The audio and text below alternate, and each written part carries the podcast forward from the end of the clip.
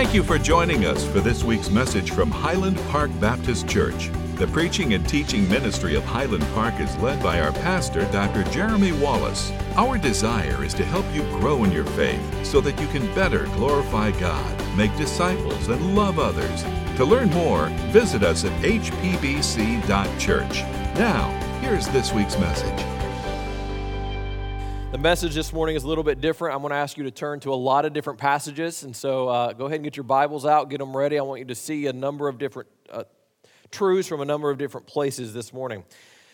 We are focusing, if you noticed on the front of your bulletin, I mentioned it earlier, the sanctity of human life. You see it on the screen. And there's one thing I don't like. I mean, there's a Sunday every year where they say, okay, this is the sanctity of human life Sunday. Let me tell you what I don't like about that really every day we should value the, the sanctity of human life. It's really not just a one day a year thing, right? This is something that we should value every day. But I don't think there's anything wrong with taking one day and specifically focusing our attention on that. And that's what we're doing this morning. On the back of your bulletin is an outline. And I want to challenge you to follow along as we go through this. Now, my introduction is going to be a little bit longer, so just bear with me, and then we're going to dive into this here in just a moment. But I want us to begin in Ephesians chapter 5. Ephesians chapter 5, and in just a moment, I'm going to read verse 7 through verse 11. The sanctity of human life often is associated with um, a stand against abortion, and that is certainly good, and that's actually what we're going to be focusing on this morning. But really, the sanctity of human life is much broader than just the topic of abortion. It's much broader than just the topic of pro life or pro choice. And really, we also have to acknowledge this morning that this is not a political issue as much as it is this morning. What we're doing is looking at it from a biblical perspective. So, what I want to challenge you to do is to put your political preferences aside this morning. That, that's not the focus. My focus this morning is what does the Bible say about the value of life? It's not just about abortion, it's also about uh, maybe you've heard the term euthanasia, a, a term made popular by Dr. Jack Kevorkian number of years ago. Funny story. I was in middle school and I, we had this research paper that we had to write for our English class, and I have no, I had no idea what to write it on. And my teacher came up and said, "Why don't you write it on euthanasia?" And I said, "I don't care about kids in Asia. Why would I want to write on that topic?" She began to explain to me what it really was, and I ended up writing on that and learned a great deal about the topic. And what I began to realize, even in middle school, is around the world, there is a differing opinion on the value of life. Does life have value? When does life have value? When is it okay to end a life? Is it okay to end a life by means of abortion? Is it okay to end a life by physician assisted suicide? These are all issues that are very real and very prevalent. And even if we don't see them and face them on a daily basis here, there are places around the world where this is an everyday issue. I mean, is, is it okay for someone who is pregnant to go and get tests done from the doctor to see if there's any issues with the pregnancy? And if there is, is it okay to terminate that pregnancy? I mean, around the world, that, that pregnancies are terminated for all kinds of things. But the question really, again, is not about those specific issues as much as it is about the value of life. Do we believe that life has value? Do we believe, as the title of the message says this morning, that life is sacred? Ephesians chapter 5, verse 7 through 11. I'm going to read this, and you're going to, as I read this and you follow along, you're going to be wondering how in the world does this passage fit with what we're talking about? But just Follow along with me for a moment. Starting in verse 7 of Ephesians 5. Therefore, do not become part, their part, partners. Par- whose partners? Well, if you go back up to chapter 5, verse 1 through verse 5, you see there's a whole list of people who are imitators of God, but don't truly have a relationship with God. They have all of these characteristics, starting really in verse 4 coarse, foolish, talking crude, joking, goes all the way down sexually immoral, greedy, idolater, all these lists. Don't, don't become partners with them, verse 7 says. Verse 8, for you were once darkness but now you are light in the Lord. Walk as children of light, for the fruits for the fruit of the lights results in all goodness, righteousness, and truth, discerning what is pleasing to the Lord. Notice verse 11 now. Don't participate in their fruitless works of darkness, but instead expose them. All right, that's our key verse as we begin this morning. Again, we're going to be all over the place, but that's our key verse. Look at verse 11 one more time. Don't participate in the fruitless works of darkness, but instead expose them.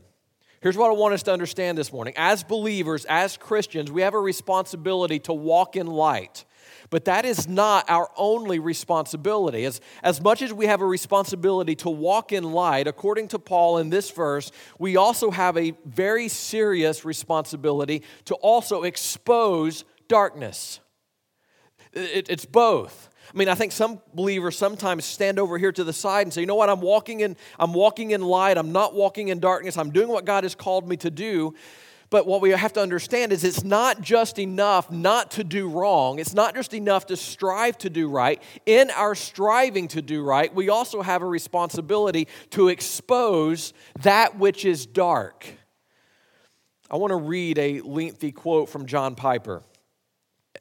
And I think what this does is he shows us how we are and what we are to expose, the, the darkness that we are to expose as it relates to this issue.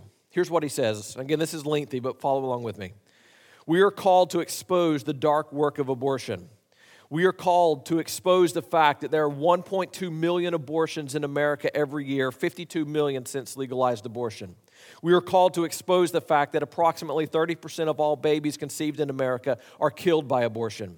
We are to expose the fact that, medic- that medically women are told not to have abortions before the seventh week of pregnancy, and yet the eighth week, the heart has been beating for a month and there are measurable brain waves. We are to expose the fact that 9,000 babies were killed after the 21st week of pregnancy, and this was back in 1987. We're to expose the fact that in Minnesota there is a fetal homicide law that makes it murder to kill an embryo or fetus intentionally, except in cases of abortion. In other words, it's unlawful to kill an unborn child unless the mother chooses to.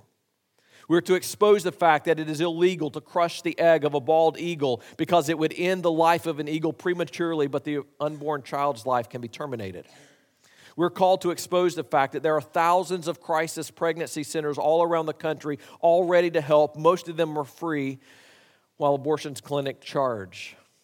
We're to expose the fact that there is fetal surgery performed on babies in the womb to save them, while another at the exact same time, the exact same age, is being legally killed. We're to expose the fact that infants in the womb are scientifically human beings by virtue of their genetic makeup. We're to expose the fact that at eight weeks, by ultrasound, babies have been seen sucking their thumbs, responding to touch, responding to sound. All the organs are present. The brain is functioning. The heart is pumping. The liver is making blood cells. The kidneys are cleaning fluids. There are fingerprints, but abortions are allowed. We're to expose the fact that babies can survive on their own at 23 weeks, but yet abortion is legal beyond this point.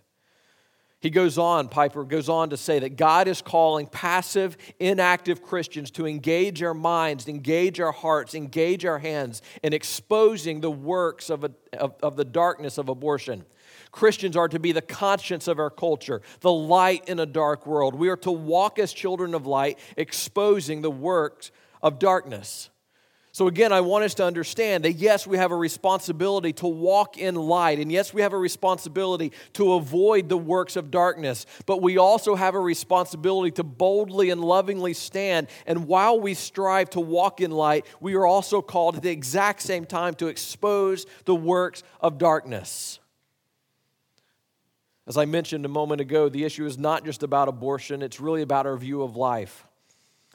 There are other issues that show how the value of life is declining in America.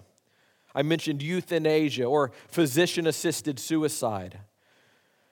There's a growing movement within our culture to end the pregnancies when Down syndrome is expected. And this is legalized in many countries around the world already. And again, the issue is do you value life?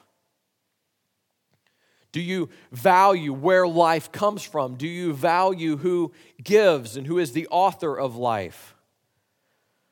So I ask you again do you believe that life is sacred?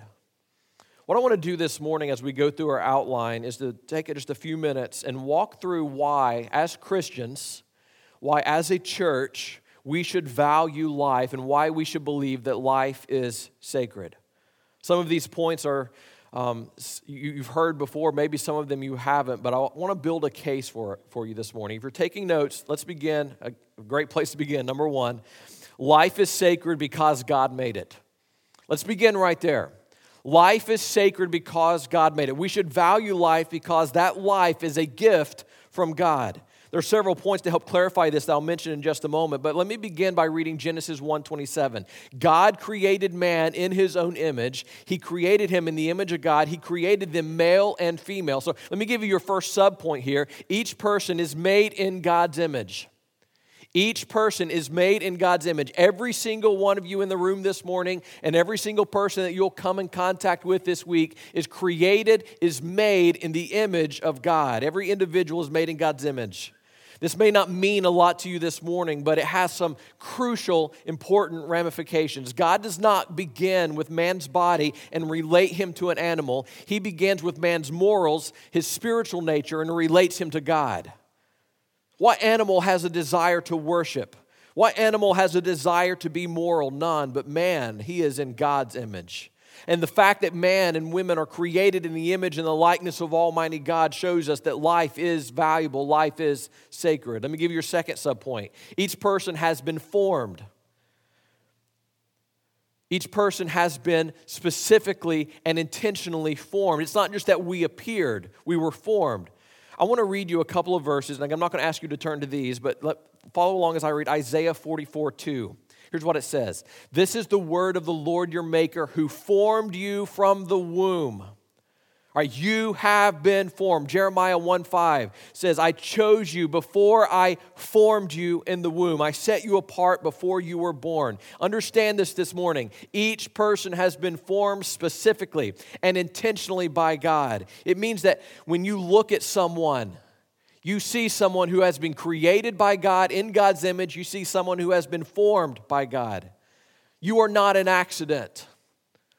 You have been created, you have been formed by God, you have been designed by Almighty God who knows all things and makes no mistakes. Let me give you a third subpoint. Each person has been given a purpose. Not only is each person created in God's image, not only is each person specifically and intentionally formed by God, each person is also given a purpose by God. That, that verse I just read in Jeremiah chapter 1, verse 5, let me read you the whole verse now. I want you to listen carefully. Here's what it says I chose you before I formed you in the womb. I set you apart before you were born. I appointed you a prophet to the nations. So picture this. Before Jeremiah was ever born, before his birth ever t- took place, God looked at him and said, Before you were ever born, before you ever came into this world, back when you were in the womb, I had a purpose for your life. Even at that point, uh, you were created by me, you were in my image, and before your life ever maybe began outside of the womb, I had a purpose for your life.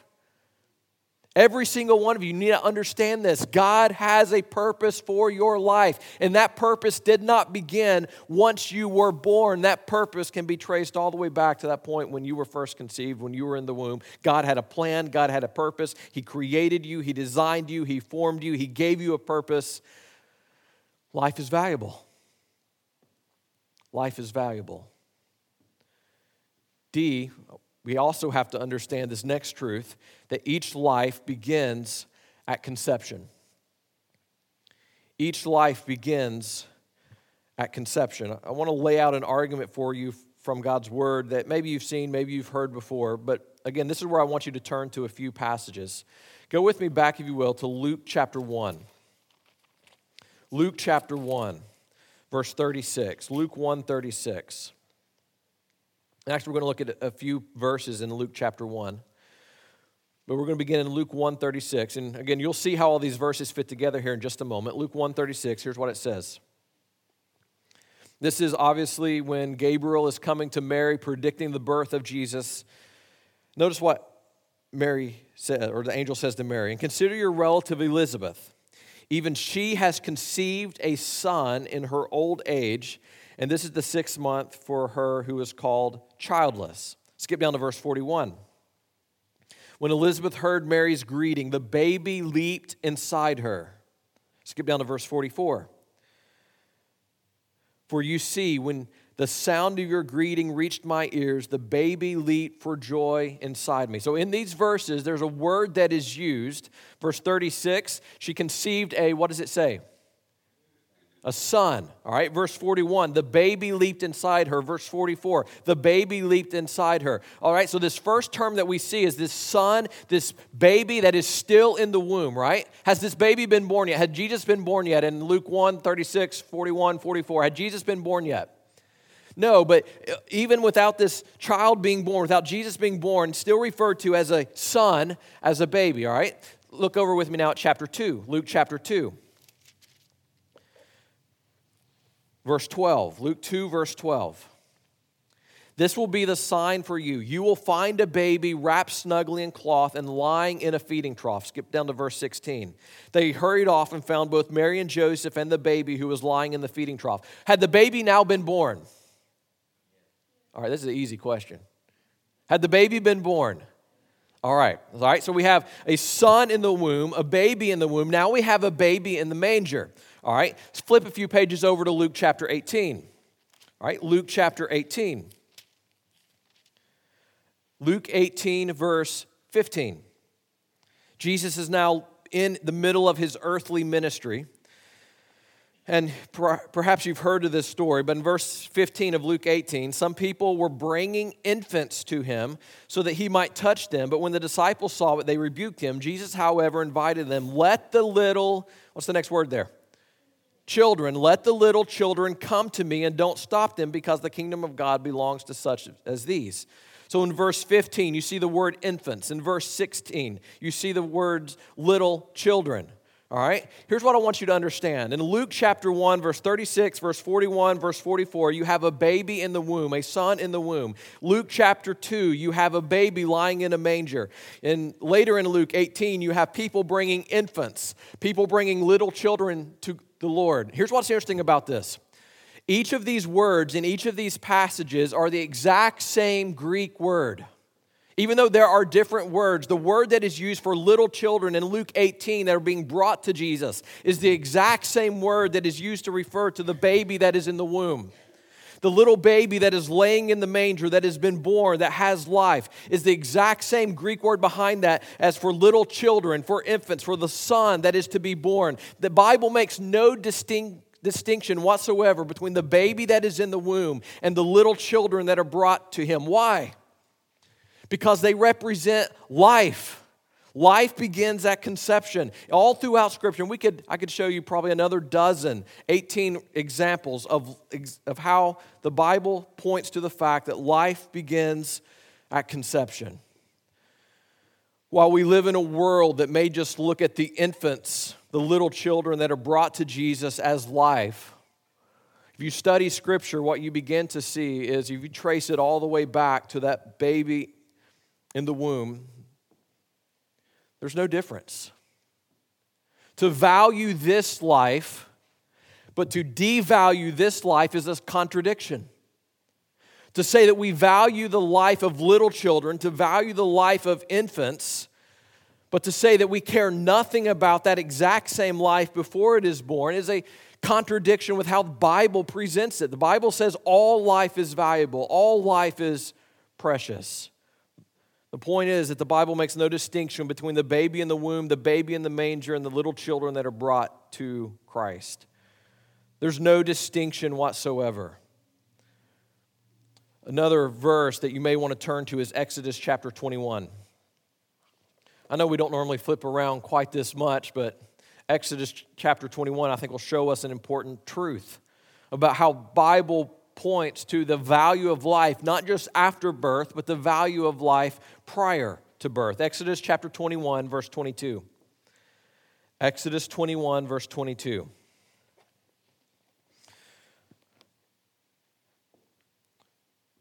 Exodus 21 is presenting all different kinds of laws and legal requirements and justice requirements and how everything's to play out. And obviously, we're not under the Old Testament law, but want you to notice how it presents the value of life. Here's what it says Exodus 21 22. When a man gets in a fight, when men get in a fight and hit a pregnant woman so that the child so that her children are born prematurely but there is no injury the one who hit her must be fined as the woman husband demands from him and he must must pay according to judicial assessment if there is an injury then you must give life for life eye for eye, tooth for tooth, hand for hand, foot for foot, burn for burn, bruise for bruise, wound for wound. Do you see what's happening? Do you see what's being said? So if two men get in a fight and a pregnant woman is hit, and the child is unharmed, is born prematurely, and the child is unharmed, then the person who hit the pregnant woman is simply to be fined. However, if that child is born and there is injury, there is death, then the person who hit the pregnant woman is responsible for what has happened to that life, even though the injury occurred before the child was born. Again, we see that life is valuable. All right, but let me go move on to our second point. So life is sacred because God made it. But let me give you our second truth this morning. Life is sacred because it has value to God. Do you believe that? I mean, do you believe that life has value to God? Turn with me to Psalm 139. You are familiar with this psalm. It is read often, quoted often, but it is a very powerful psalm that has, again, several wonderful truths for us this morning.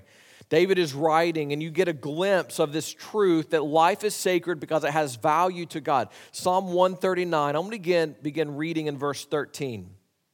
Notice what David says as he is offering this psalm to God. For it is you who created my inward parts. You knit me together in my mother's womb. I will praise you because I have been remarkably and wonderfully made. Your works are wonderful, and I know, I know this very well. My bones were not hidden from you when I was made in secret, when I was formed in the depths of the earth. Your eyes saw me when I was formless. All my days were written in your book and planned before a single one of them began. Do you hear what he's saying? Look at it again. For you created me. Very specifically, God, you created me. It goes back to our first truth. Life is sacred because God made it. God, you created me. You created my inward parts. You knit me together. When? When did this happen? In my mother's womb. I will praise you because I have been remarkably and wonderfully made. Your works are wonderful, and I know this very well. My bones were not hidden from you when I was made in secret, when I was formed in the depths of the earth. Verse 16 You saw me when I was formless. All my days, catch this, all my days were written in your book and planned before a single one of them began. This life is sacred because it has value to God. David is looking up to God and saying, God, you created me. I have been remarkably and wonderfully created by you. God, you have a plan for my life. You have a purpose for my life. Even before my life may have began on this earth, even when I was in the womb, God, you had a plan and you had a purpose and you had created me and you have formed me. And God, you had all of my life laid out before I was ever born. David is praising God because he understands that his life had value to God. His life was important to God. His life was from God. And again, one of the truths that we need to communicate is that your life has value to God. You have been created, you have been formed specifically by God. He has a purpose and a plan and a will for your life. It doesn't matter whether doesn't matter how old you are, how young you are, God has a plan for you. And there are people all through the world, all through this city, who are living and they're wondering, what is the purpose of my life? Why am I here? Why do I exist? And what you and I have to understand is people will never understand why they live and why they exist and what their purpose is until they understand that their life has value because it comes from God. That's the key. Understanding that life comes from God. So life is sacred because God made it. Life is sacred because it has value to God. But number three, life is sacred because it represents an eternal soul. Each life that we see, and even the ones that we may never see, is not just a life that is lived and a life that at some point will end. It is a life that represents an eternal soul. Think about this with me for a moment, will you? Every person you come in contact with, every person that you see sitting in traffic, y'all ever look at people in the cars next to you when you're in traffic? Smiling, of course, right? Every person that you bump into in the grocery store, every person that you see where you work, every person whose house you walk by or drive by, Every person is not just a life that is lived and a life that will someday end. That person represents an eternal soul who will one day spend eternity somewhere. Every single person that you come in contact with is not just someone who's in your way, not just someone who's slowing you down, not just someone who's annoying you or getting on your nerves. It's someone who has a soul. And while living on this earth, we'll have people in our lives that rub us the wrong way. There'll be people who slow us down, people that when we look at them, we question, we may look at them and say, What's their purpose? How can they contribute? And As long as we look at people from the earthly mindset, we'll be aggravated and we'll be selfish and we can be bitter. It's only when your perspective shifts that you begin to see that every person has value. And listen, this is hard, isn't it? We get so busy and wrapped up in our lives and everything we have to do, running here and going there and getting this done and accomplishing this that we begin to view other people as people, you know what, they're standing in my way. They're slowing me down. They're, they're a hindrance to me. And we get sucked into this into living this selfish, self-focused, self-consumed life. You say, how can that change? Well, one key way is by understanding that that person that you're looking at that's rubbing you the wrong way. Do y'all have anybody that rubs you the wrong way? that person that's rubbing you the wrong way, that's getting on your nerves, that's not just a life that is lived, that is a soul that will spend eternity somewhere. And when you begin looking at people, not just through your earthly eyes and not just through your human eyes, but you begin looking people through your spiritual eyes, your perception completely changes. So now that person that cuts you off in traffic that you want to stare down and honk at, not, not that we ever do any of those things, right? Never that person now all of a sudden has value to me. Not necessarily because of how they're treating me, not necessarily because of what they're doing, but because of the fact that they have been created by God. They've been created in God's image and they have an eternal soul. So, how I interact with them and how I respond to them says a lot about how I view them. See, if we are always responding to people with anger and with bitterness, and as if we have no time for them, and as, as if they're just a distraction, and as if they're just someone who's in our way, it indicates that we are not looking at them through spiritual eyes. We are not looking at them as someone who has a soul, someone who will one day enter eternity. But if we begin to see people through the lens of they are going to eternity one day, all of a sudden how you interact and how you respond shifts drastically because you understand their life has value. It's sacred because God made it. It's sacred because God says this life has value. I created it, I formed it, I knit it together, I gave it a purpose. But it also has value because one day that life will end and that soul will enter eternity. And when we begin thinking in terms of that, the question then is how will my interaction with this individual affect their eternity? You see how that changes your interactions? You see how that changes how you deal with people, how you talk with people? But again, it all comes back to this question Do you value life? Do you believe that life is sacred? Do you believe that the life of an unborn child is sacred? Do you believe that God has a plan and a purpose for someone who may be looking at their life and saying, you know what, I wish a doctor would just help me in my life? Do you believe that that life has value to God? Do you believe that someone who has a disease or a deformity or some other challenge that they are dealing with, do you believe that life has value to God? That God can use that, that God can use that not just that life, but that person that He has created, that He has formed, that He has purposed, that God looks at and says, I value that. Listen, if God looks at something and values it, and you look at the exact same thing and you do not value it, guess who's wrong?